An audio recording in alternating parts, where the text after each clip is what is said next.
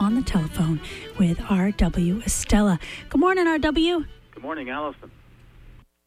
By evening tomorrow, we will be exactly halfway into 2014, which will then have 183 days remaining. We have a pivotal week. Tomorrow the sun will rise at 4:53 a.m. and set at 8:25 p.m. when Regulus will be at the upper right of the crescent moon. Thursday the earth will be at aphelion or its farthest distance from the sun. Yet temperatures for the week are forecast to be in the high 80s. 6 months ago on January 3rd the earth was at perihelion or its closest approach to the sun odd that we're cold when closest to the sun and hot when we're farthest. And Friday, that most summer of holidays, the 4th of July, awaits as the gateway for many to a much anticipated three day weekend. More than a few of us plan on enjoying a traditional 4th of July meal of salmon, garden peas, and potatoes. If we're lucky, the salmon will be landlocked, caught from a local lake or stream. The middle of the year arrives like that moment when the hourglass swaps ends. In a kind of somersault, the half year that has just ended hangs temporarily suspended in our memory while we envision the half year that we are about to enter. Yesterday afternoon, my girlfriend and I spent a rare few moments in the back patio bower. In our second week of full fledged summer, we have managed to steal only part of an hour for lunch under the umbrella and overarching beauty bush in full bloom. With a couple of placemats, we dress up the ancient salvage electrical cable spool table that also serves as seasonal home for our potted jalapeno plants, thyme, Johnny jump ups, and verbena.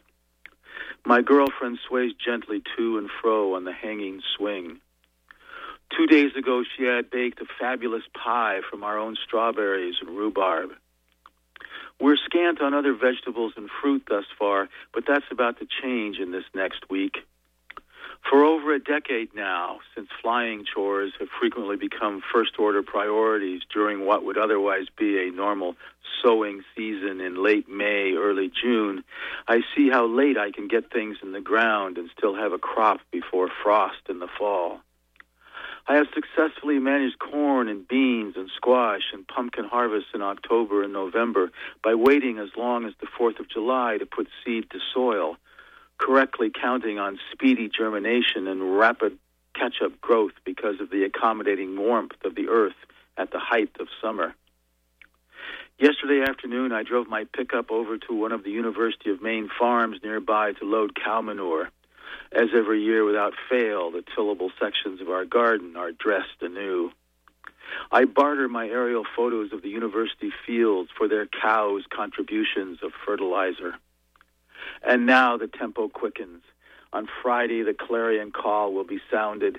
The 4th of July, rise to independence. Seize what remains of 2014. Remember the summer as we sail along through these halcyon days. From Orono, Maine, have a great day.